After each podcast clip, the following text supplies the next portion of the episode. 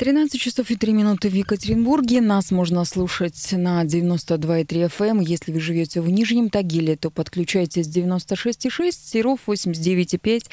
И также нас можно слушать не только в FM-диапазоне, но и через интернет. Заходите на наш сайт ural.kp.ru. Там есть кнопочка «Слушать радио».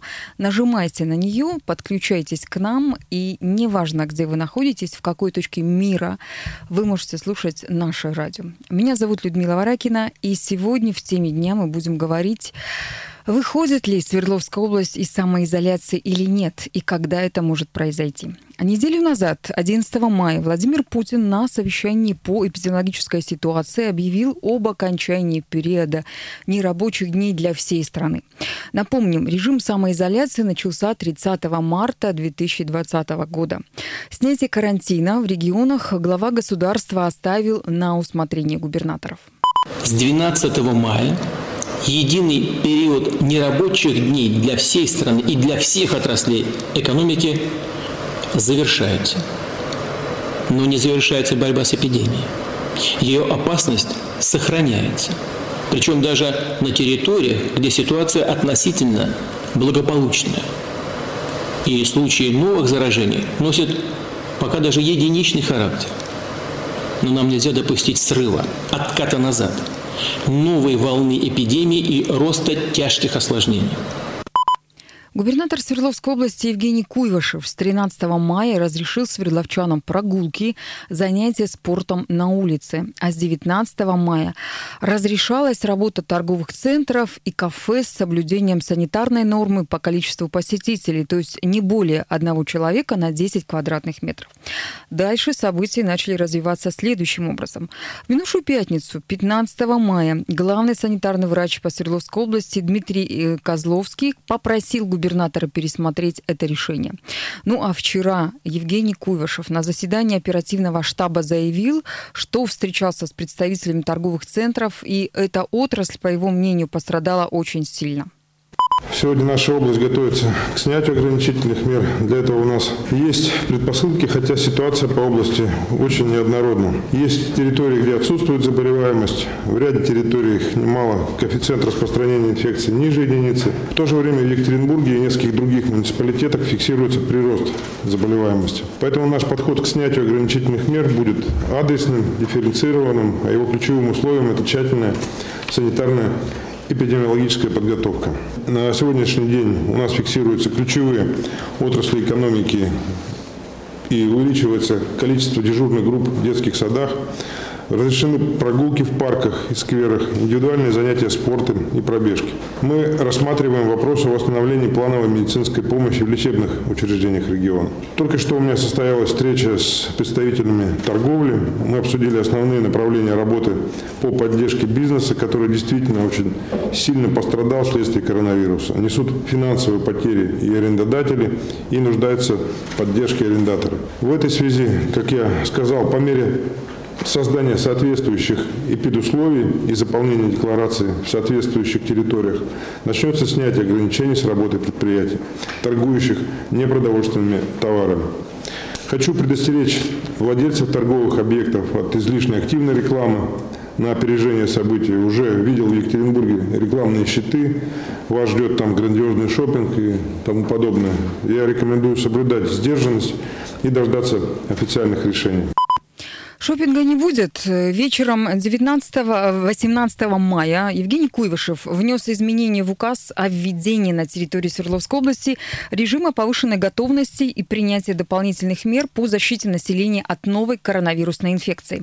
До 25 мая продлеваются все ограничительные меры, а также по-прежнему запрещено работать торговым центрам, фитнес-клубам, баням, соляриям, ресторанам, ну и многим другим организациям.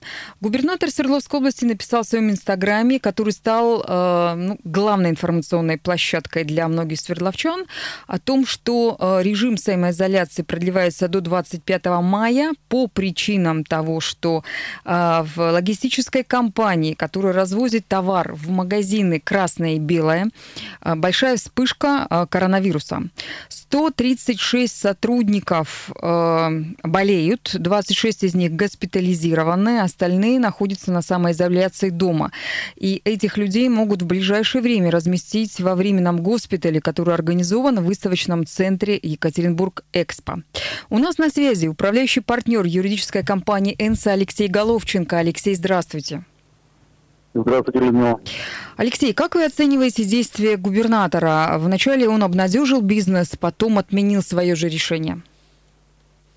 Ну, смотрите, Людмила, так как мы 10 лет уже законы пишем, да, активно в этом участвуем, могу сказать, что нынешняя ситуация, она, конечно же, нестандартная, все-таки санитарная эпидемиологическая ситуация, сами понимаем, напряженная, период пандемии.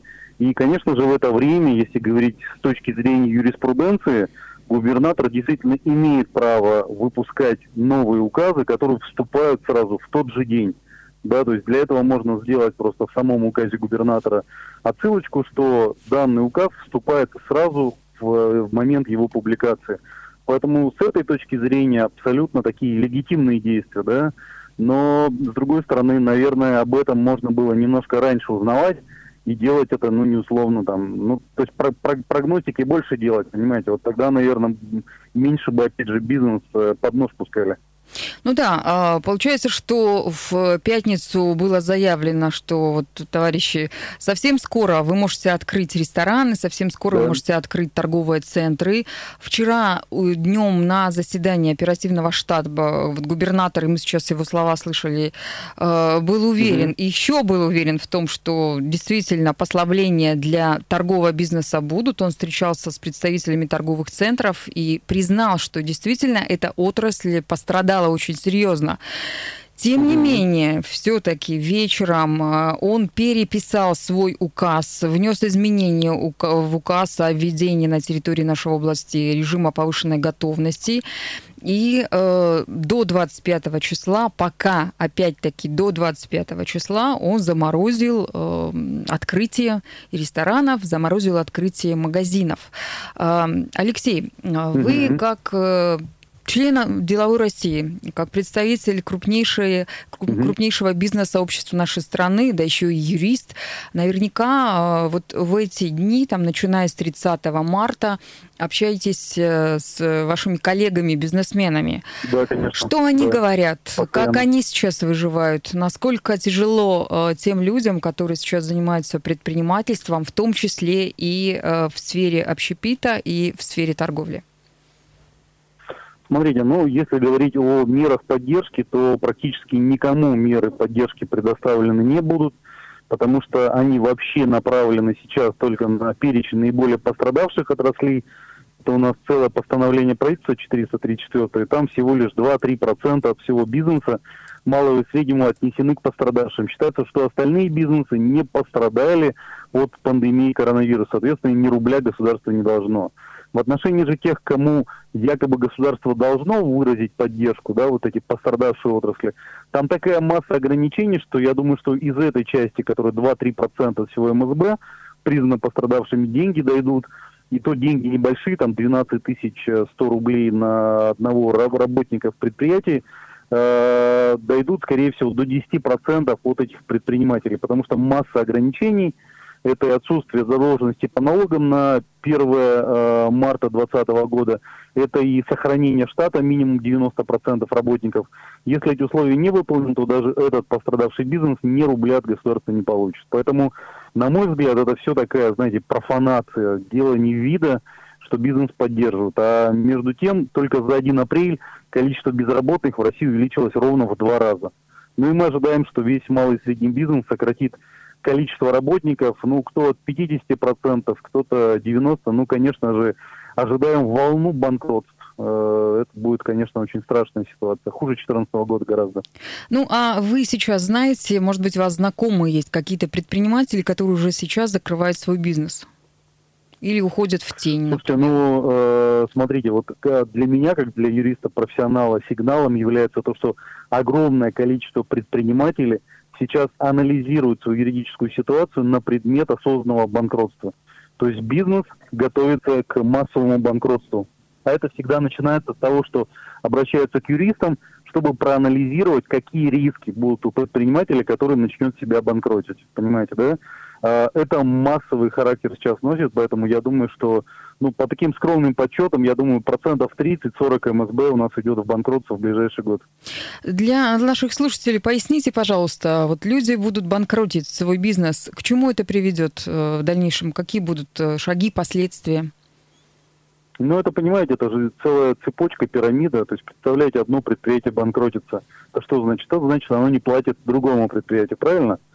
Соответственно, тот, кому они не заплатили, попадает автоматически в еще худшую ситуацию, и цепочка банкротства увеличивается. Поэтому государство должно было поддержать отдельные отрасли, ну, как минимум, я считаю, что 50% МСБ нужно поддержать. Я считаю вообще, что не пострадавшие у нас отрасли в России, это только похоронный бизнес и, наверное, продуктовый ритейл, все остальные пострадавшие. Если бы деньгами поддержало государство предприятия, они бы устояли. Соответственно, не было бы процедур банкротства в таком количестве ну и не было бы той цепочку повальную банкротства, которая друг за друга, понимаете, да, вытягивает одно банкротство, тянет за собой другие. Спасибо. Ну, соответственно, вот поэтому... Спасибо. Поэтому... У нас на связи был управляющий партнер юридической компании «Энса» Алексей Головченко. Мы сейчас уходим на небольшой перерыв, после которого вернемся в студию, продолжим рассказывать вам о теме дня.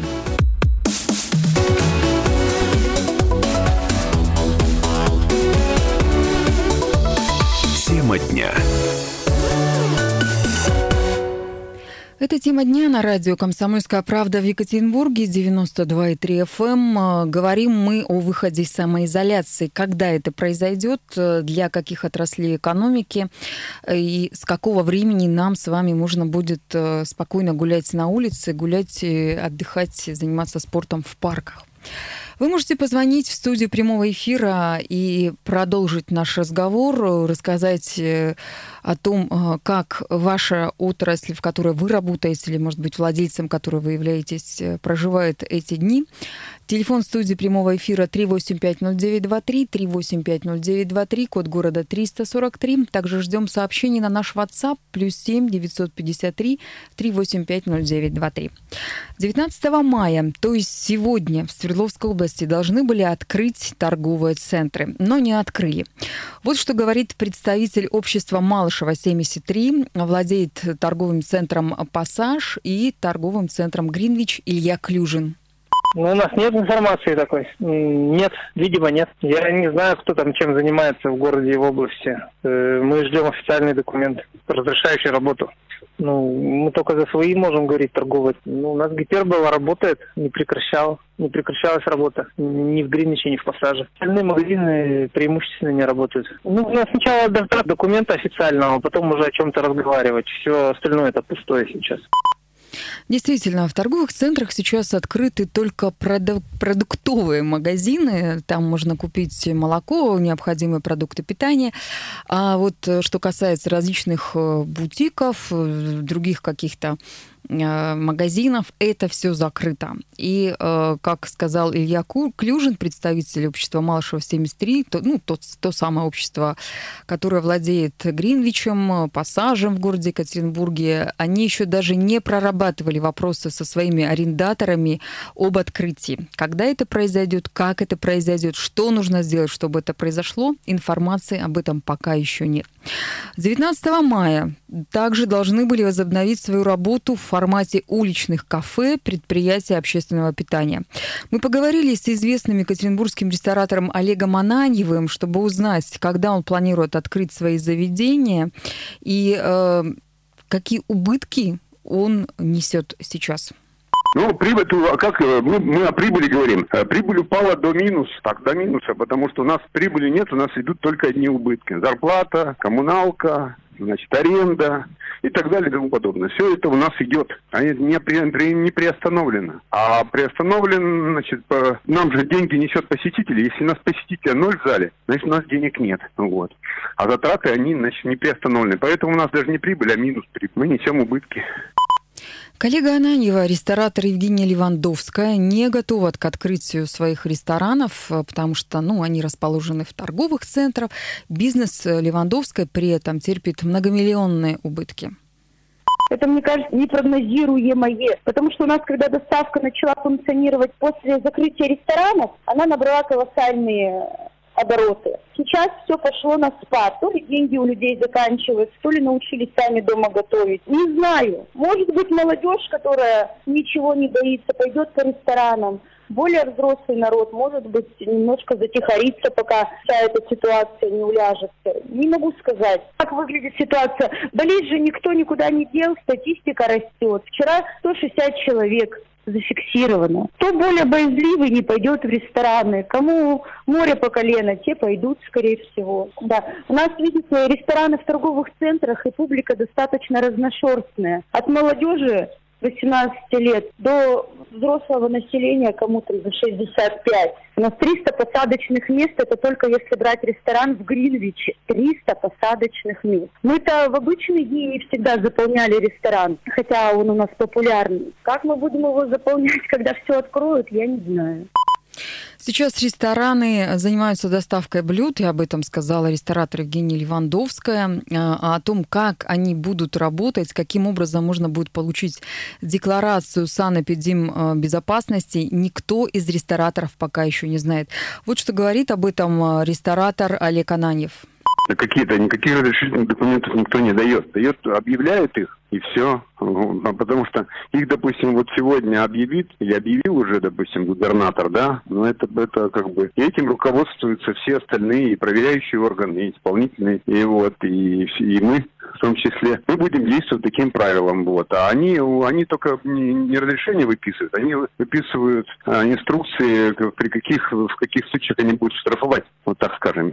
Вот и все. А так-то официальных бумаг никаких нет и не подразумевается, по-моему, Итак, рестораны и торговые центры с сегодняшнего дня, с 19 мая, как ожидалось, работать не будут, но у меня для вас есть, уважаемые радиослушатели, хорошая новость. Потому что с 19 мая в Свердловской области разрешили беспрепятственно гулять, посещать парки, скверы и любые общественные места. Директор Шарташского лесопарка Артур Зиганшин подтвердил, что гулять в лесопарке можно, но только в маске.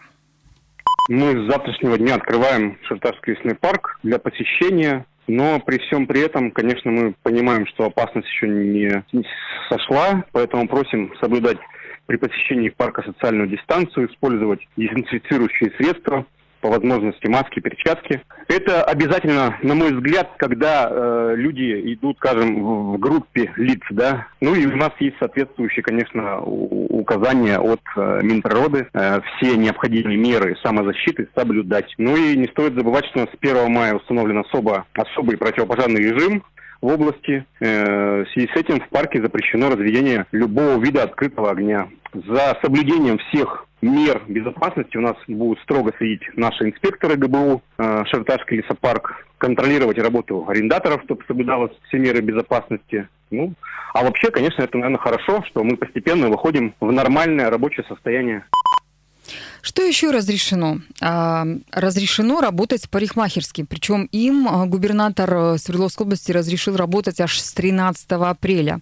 Единственная проблема а, для многих женщин, потому что парикмахерские только стригут своих клиентов, но э, другие услуги, например, окрашивание волос, сложная укладка волос, маникюр там не проводится. Это все запрещено. Владимир Мачаный, владелец салонов, носящих его имя, говорит, что и до объявления режима самоизоляции его заведения соблюдали все требования Роспотребнадзора. Помещения, инструменты обрабатывались, все все дезинфицировалось?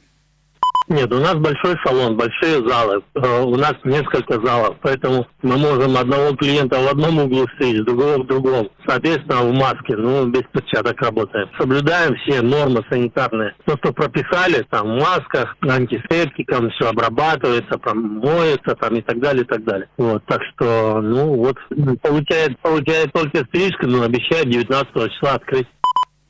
С сегодняшнего дня в Свердловской области всем муниципальным и государственным медицинским учреждениям также разрешено возобновить плановый прием пациентов. И это замечательная новость. Ну и еще а, с 19 мая, то есть сегодняшнего дня, а, стоматологии и косметологии с медицинскими лицензиями могут начать работу. Юлия Франгулова, владелица клиники Линлайн, поясняет – Да, смотрите, есть э, маленький нюанс юридический, который, к сожалению, даже косметологические клиники, у которых э, косметология в качестве основного вида деятельности лицензируемого, да, э, обозначена, к сожалению, этот нюанс не знали. Есть федеральный закон 323 об основах охраны здоровья граждан и пунктом 11 статьи 2 предусмотрено определение медицинской организации. У косметологических клиник в качестве основной деятельности деятельности является медицинская косметология, поэтому они имели право работать и в марте, и в апреле, и в начале мая никто не запрещал на самом деле. То есть, если говорить про салоны красоты, у которых косметология в том числе с э, медицинской лицензией, то фактически для них это не основной вид деятельности, поэтому салоны красоты работать права не имели. То есть на самом деле вчерашний указ и э, изменения в пункте 3 э, предыдущих указов губернатора касается э, фактически салонов красоты красоты, оказывающих косметологические услуги на основании дополнительной медицинской лицензии. То есть вот, собственно, в этом разница. Если говорить про э, нашу сеть, то фактически, поскольку у нас э, основной это уставной вид деятельности, в том числе у нас есть лицензируемое хирургическое направление флебология, мы функционировали как медицинское учреждение, но в сокращенном графике и в сокращенном э, количестве работающих клиник. Вот. Но мы работали в зависимости, естественно, от региона, но если говорить про Свердловскую область, то плановая помощь была. Если про другие регионы, то в большинстве из них э, был режим только экстренной помощи, соответственно, большинство клиник не работали. Это радио «Комсомольская правда» в Екатеринбурге на 92,3 FM. Эм. А, мы говорим вам, а, уважаемые радиослушатели, о том, когда же наш регион, когда же Свердловская область э, выйдет из режима самоизоляции. Когда можно будет гулять, э, когда мы с вами наконец-таки сможем пойти в э, кафе или ресторан, когда откроются торговые сети, торговые центры и магазины. Вот об этом и о многом другом наша передача посвящена. Сейчас мы уйдем на небольшой перерыв. Впереди новости на радио «Комсомольская правда». Но прежде чем мы э, уйдем на этот перерыв, я хочу напомнить телефон прямого эфира 3850923, 3850923, код города 343. И обязательно э, запишите себе наш WhatsApp. Плюс 7 953 3850923. Звоните и пишите сразу же после выпуска новостей.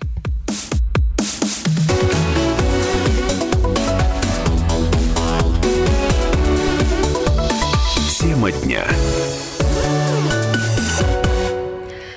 Дня на радио «Комсомольская правда». Выходим из самоизоляции. Губернатор Свердловской области Евгений Кувышев отказался от планов по снятию коронавирусных ограничений и продлил самоизоляцию до 25 мая. Жителям нашего региона по-прежнему нужно носить маски и ограничивать социальные контакты.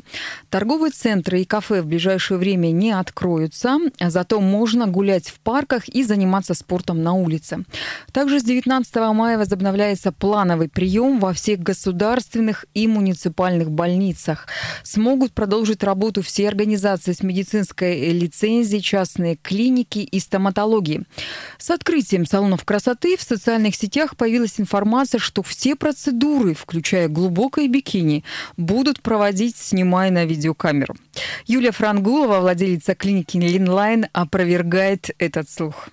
Безусловно, это, это не фейк. На самом деле инициатива э, появилась у губернатора Нижегородской области. Уж не знаю, она связана как-то с аффилированностью э, компаний, которые устанавливают видеонаблюдение или еще какими-то другими моментами. Его инициатива, безусловно, дальше не пошла, потому что, по сути, это нарушение конституционных прав э, как граждан, которые посещают соответствующие заведения, так и, собственно, в общем-то, все знают федеральный закон о защите персональных персональных данных и так далее. То есть, по сути, это незаконно, и, конечно, внедрение этой истории, ну, я надеюсь, что не получит дальнейшего хода и распространения, потому что, конечно, это полный бред. Вот. Но это, это не фейк в чистом виде, повторюсь, э, поскольку была такая инициатива, официально заявленная губернатором Нижегородской области, естественно, она получила бурное обсуждение в инфопространстве, ну и, соответственно, стали уже приписывать и всем остальным главам э, субъектов Российской Федерации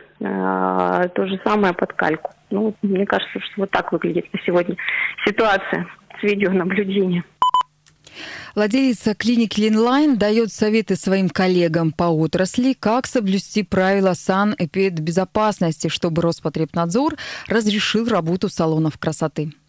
Да, начать нужно с самого главного, с руководителя и с осознания того, что нужно санэпидрежим соблюдать не для галочки, а для безопасности как пациентов, так и собственно, э, собственных сотрудников. Потому что, безусловно, санэпидрежим и новые стандарты, э, они достаточно серьезные и жесткие, и многие пытаются уже сразу искать что называется по-русски, как бы их обойти. Вот то, что я точно не рекомендую, э, обходить и соблюдать очень строго, все доступно, э, написано, описано. То есть фактически базовые правила – это дезинфекция при входе, термометрия не в зоне ресепшн, не в зоне отдыха, а непосредственно на входе. Потому что повышенная температура – это повод сразу развернуть пациента и не иметь уже дальнейшие какие-то истории, которые должны быть, если температура повышена, обнаружилась в помещении, нужно человека разместить в изолятор и так далее. Вот термометрия Термометрия сотрудников регулярная, обеспечение всех средствами индивидуальной защиты, ну, разметка, понятно, обязательно должна быть. А, ну и, соответственно, обязательный инструктаж э, всех сотрудников на предмет, собственно, знания всех нормативов. И о хороших новостях. Выплаты Свердловским семьям с детьми до трех, э, от трех до семи лет начнут действовать в ближайшее время. Заявление можно будет подавать через портал госуслуг. Кнопка работает с 20 мая. Об этом на брифинге заявил министр социальной политики нашего региона Андрей Злаказов. Ну, на самом деле в этот период очень непростой ситуация, которая связана с, э, эпидемиологической ситуацией, с коронавирусной инфекцией, конечно же, э, э, привлекаются государственные ресурсы для оказания поддержки тех категорий граждан, которым необходима материальная помощь, в том числе материальная помощь. И, конечно же, вот обращение президента которая состоялась 11 мая, обозначила дополнительные э, меры поддержки, которые будут реализованы и уже реализуются во многом. А, конечно, реализуются коллегами из Пенсионного фонда России. А, я хочу сказать, что и э, Министерством соцполитики, например, э, была проведена очень форсированная подготовка к осуществлению выплаты э, для семей с детьми от 3 до 7 лет, и вот которая буквально в ближайшее время э, стартует с точки зрения принятия заявлений через портал госуслуг. Анонсировано, что 20 мая кнопка должна заработать, и вот эти выплаты, заявления на эту выплату мы будем э, принимать. Соответственно, есть также у нас и те меры, которые были предложены губернатором, это по 5000 рублей значит, ряду категорий жителей, э, жителей нашей области. Туда попали у нас семьи э, многодетные с уровнем дохода ниже приличного мира, э, уровня, семьи малоимущие с детьми и семьи с детьми-инвалидами. А данная выплата была автоматически назначена и уже проплачена более чем 63 тысячам категорий граждан. Но эта мера поддержки будет действовать до 1 октября, поэтому все, кто граждане в эту категорию попадут, вот в мае месяце, в июне месяце, последующие месяцы, автоматически также будут будут наряду с теми выплатами, которые полагаются по статусу, будут назначаться и вот эта выплата в размере 5000 рублей.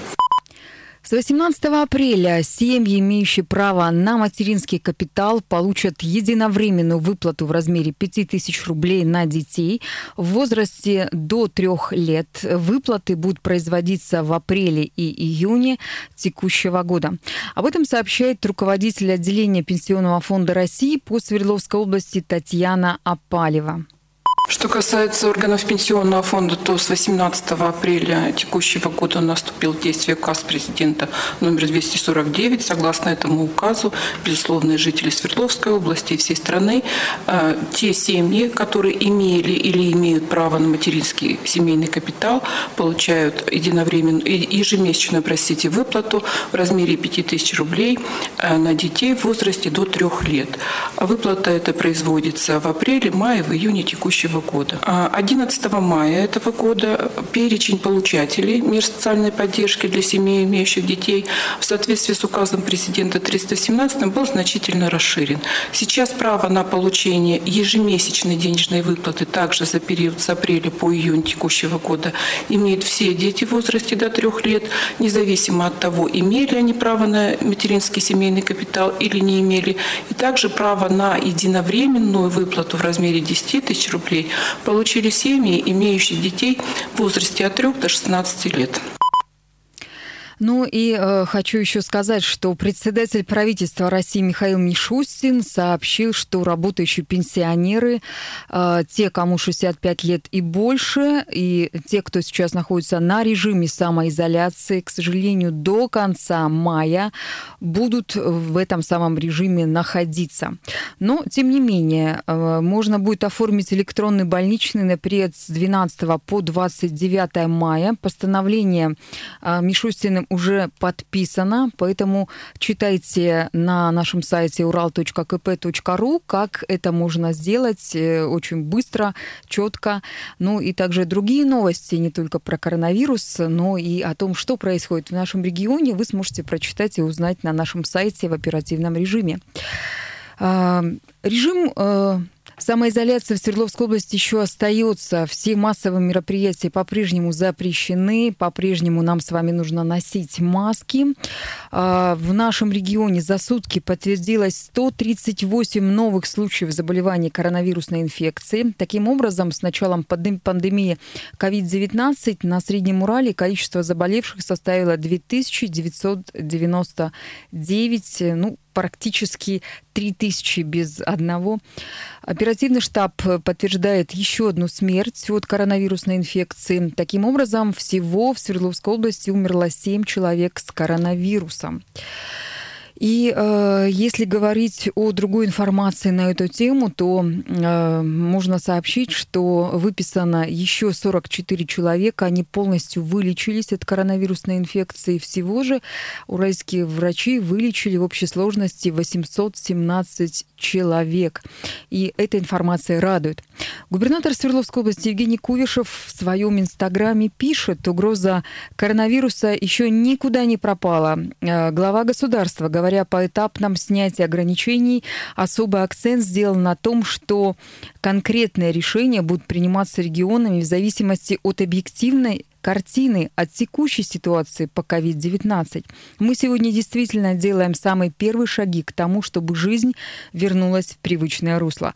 Нам нужно сделать все, чтобы зажила экономика, но при этом, безусловно, мы обязаны обеспечить исчерпывающие меры по защите здоровья наших людей. Об этом пишет Евгений Кувышев, губернатор Свердловской области, в своем инстаграме. А другая информация на сайте ural.kp.ru я, Людмила Варакина, прощаюсь с вами.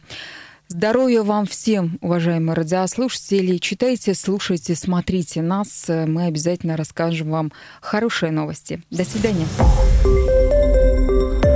Радио «Комсомольская правда». Более сотни городов вещания и многомиллионная аудитория. Екатеринбург 92 и 3 FM. Эм. Кемерово 89 и 8 FM. Эм. Владивосток 90 и 4 FM. Эм. Москва 97 и 2 FM. Слушаем всей страной.